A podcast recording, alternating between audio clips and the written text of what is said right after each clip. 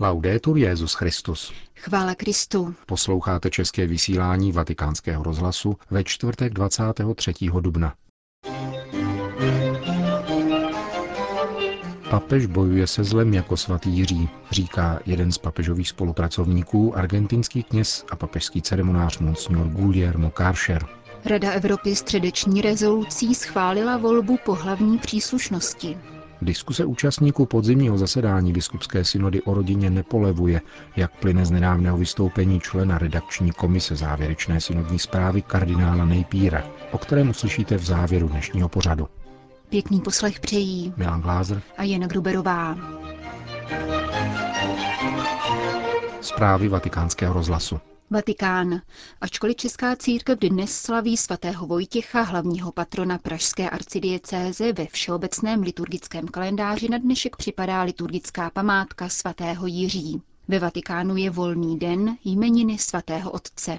Pro naše mikrofony vyslovil své blahopřání jeden z papežových spolupracovníků, argentinský kněz a papežský ceremonář monsignor Guillermo Karcher. Je pěkné se dnes zamyslet nad papežovým křestním patronem. Když totiž vidím, jak papež jedná, nazval bych jej moderním svatým Jiřím. V tom smyslu, že usilovně bojuje proti silám zla a činí to v ryze křesťanském duchu. Sám Kristus skrze něj rozsévá dobro, aby potíral zlo. Papež je v tomto boji příkladný. Vedl ho už Buenos Aires a nyní pokračuje s onou jednoduchostí, která je mu vlastní, ale také s velkou silou. Je to důležitý zápas v dějinné chvíli světa, která vyžaduje přítomnost dobra. Již v Argentině a po udělení kardinálského titulu se František představoval jako otec Chorché. Je pravda, že tento silný rozměr kněžského otcovství u něj přetrvává také dnes? Ano, je to pravda, protože je to jezuitský otec a zůstává jím i nadále. Každou středu při generální audienci prožívám pohnutí, když slyším, jak mnozí Argentinci volají otče Chorché. Je tu hmatatelné rodinné pouto, přátelství, které zasel za mnohá léta v Buenos Aires, když chodil pěšky po ulicích a navštěvoval nejchudší místa na předměstích. Tito lidé je pořád vnímají jako někoho blízkého. Papeže to těší a na tento pozdrav, který vychází ze srdce, vždy odpovídá úsměvem, obětím, otcovským pohledem. František je populární a mnozí lidé mu prokazují lásku a sympatie. Na druhé straně ovšem nechybí ani kritika, a to včetně katolických kruhů. Všiml jste si někdy, že by se tím papež trápil? Ne, kritické poznámky jsem zaslechl jen málokrát. Papež se tomu směje a říká, dobře, je to tak lepší, víme přece, jací jsou lidé. Má nesmírnou svobodu ducha a vnitřní sílu. Myslím, že je duchem pomazaný. Nese kupředu úřad, který mu církev svěřila pro své vlastní dobro a dobro světa a činí tak s vyrovnaností a duševní jistotou. Celý svět upoutala Františkova spontánnost, nicméně svatý otec je ve svém nitru hluboce duchovní člověk, ponořený do modlitby. Jste mu stále na blízku, můžete k tomu něco říci? Stále říkám a opakuji, že papež je člověk, který si vytvořil silnou spiritualitu, protože je to muž modlitby. Boží muž. Uvažme, že denně, ráno hned jak vstane, věnuje 2 hodiny modlitbě a rozjímání. Jako ceremonář vnímám rozdíl mezi zákristí před mší a po ní. Papež je člověk, který rád zdraví všechny seminaristy a ministranty. A jak vídáme na svatopetrském náměstí, dělá to opravdu s láskou. Ale jakmile si obleče liturgické roucho, promění se. Je patrné, že do baziliky nebo k oltáři na náměstí vstupuje jako muž modlitby, který se soustředí na to, co bude slavit, tedy především eucharistické tajemství. Totéž se děje, když liturgický průvod vychází hlavní lodí baziliky a všichni je oslavují voláním Francesco, ať žije papež, máme tě rádi. On však jde do zákristie a tak uzavírá čas bohoslužby. V tom jde velkým příkladem také kněžím. Máme sice být se svým lidem, ale když se po nás žádá, abychom byli s Bohem, buďme s Bohem. Totéž vyslovil jako osobní sekretář Jana Pavla II. Už kardinál Diviš. Ano, mohu to dosvědčit také o Janu Pavlu II., protože jsem v té době dělal pomocného ceremoniáře. Tuto přítomnost Boha, která v příhodném okamžiku zesílí, mají společnou. Stál jste vedle papeže onen večer, kdy po své volbě poprvé zdravil město a svět a držel jste mu mikrofon. Co byste svému biskupovi popřál v den jeho jmenin? Aby nadále zůstával sám sebou, ve své důslednosti a průzračnosti. Aby pokračoval v tom, co dělá, protože to dělá velmi dobře. Aby jej svatý Jiří chránil a on mohl pokračovat ve svém zápasu o dobro, v rozsévání dobra, tak, jak už to nyní dělá. Uzavírá monsignor Guillermo Karcher. Itálie. Parlamentní shromáždění Rady Evropy ve středu odpoledne projednalo a schválilo rezoluci maltské socialistické poslankyně Deborah Schembriové na téma diskriminace transsexuálních osob v Evropě. Dokument vyzývá členské státy, aby zákonem zaručili právo na volbu pohlavní příslušnosti na základě pouhého sebeurčení. Transsexuální osoby, včetně mladistvých, si tak budou moci změnit jméno a pohlaví v osobních dokladech a rodném listě.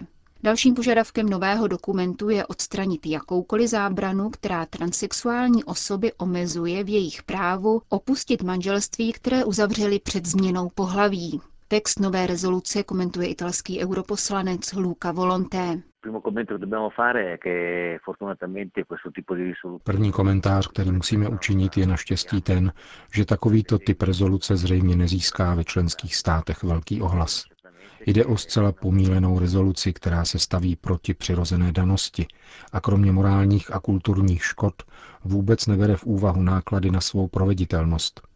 Pokud všem dáme možnost zvolit si pohlaví podle momentálního přání, pro veřejnou správu 47 států to bude znamenat miliardové náklady, nejenom na změnu pohlaví, dokumentů a podobně, ale také na sociální výdobytky pro jedno či druhé pohlaví. Myslím, že tu vyvstává závažný problém v samotném Evropském parlamentním shromáždění, který se vztahuje k přijatelnosti předkládaných textů, nehledě na jejich obsah.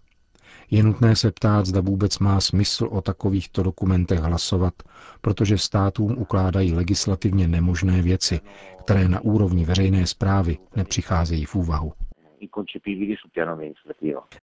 Na novém dokumentu je nicméně zarážející, že zahrnuje do změny pohlaví také kategorii nezletilých občanů.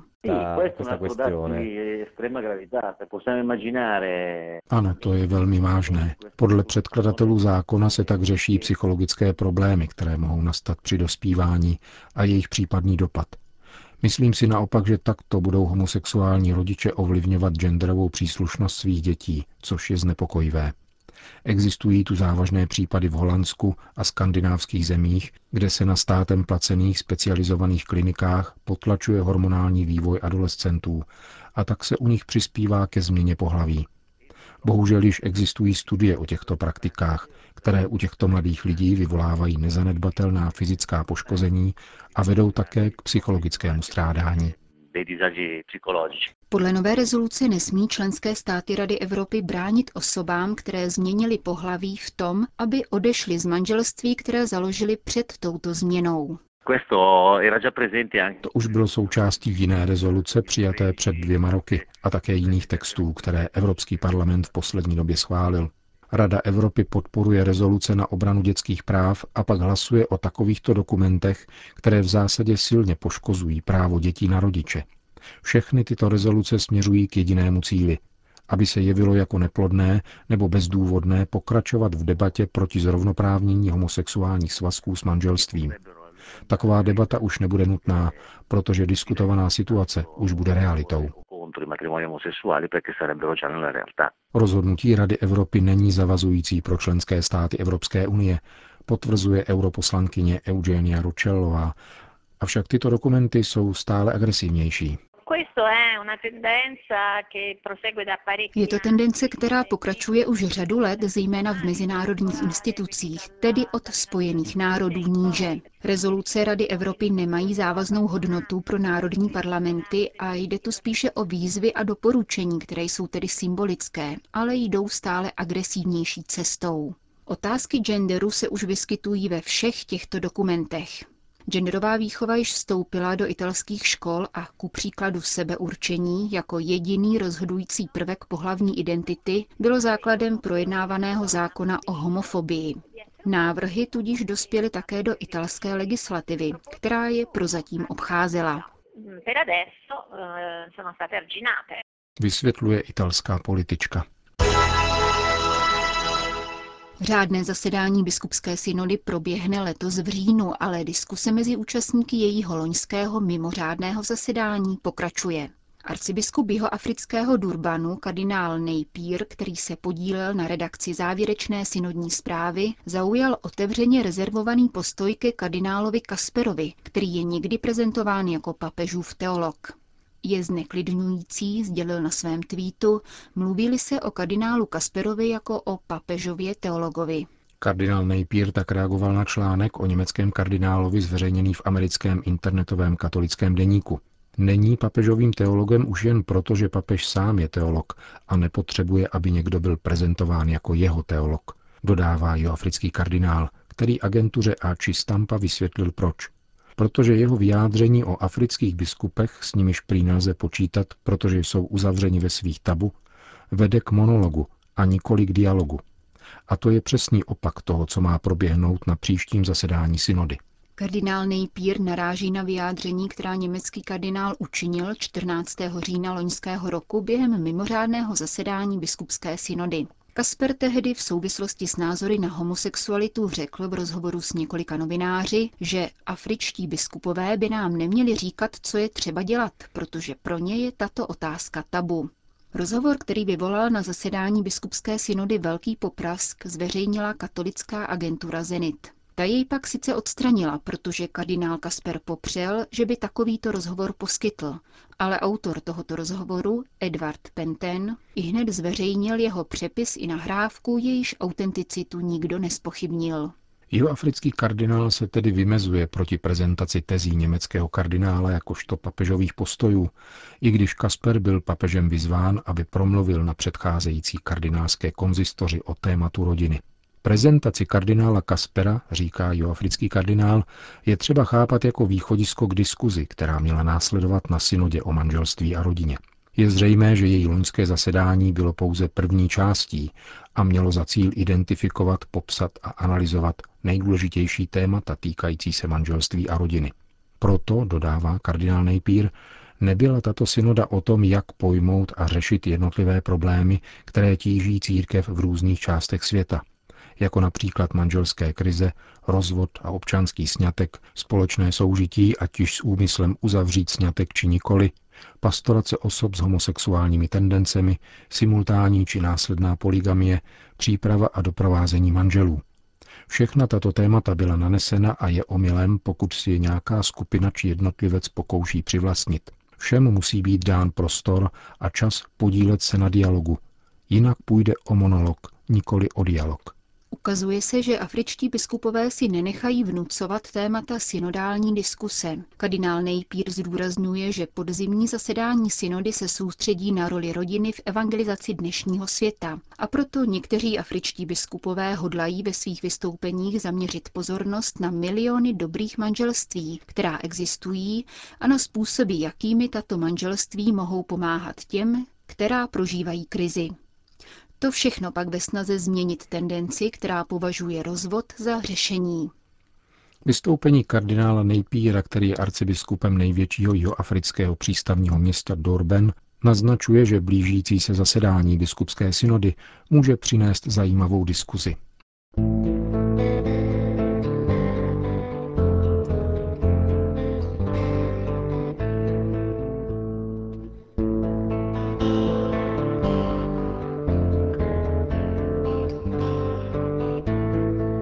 Končíme české vysílání Vatikánského rozhlasu. Chvála Kristu. Laudetur Jesus Christus.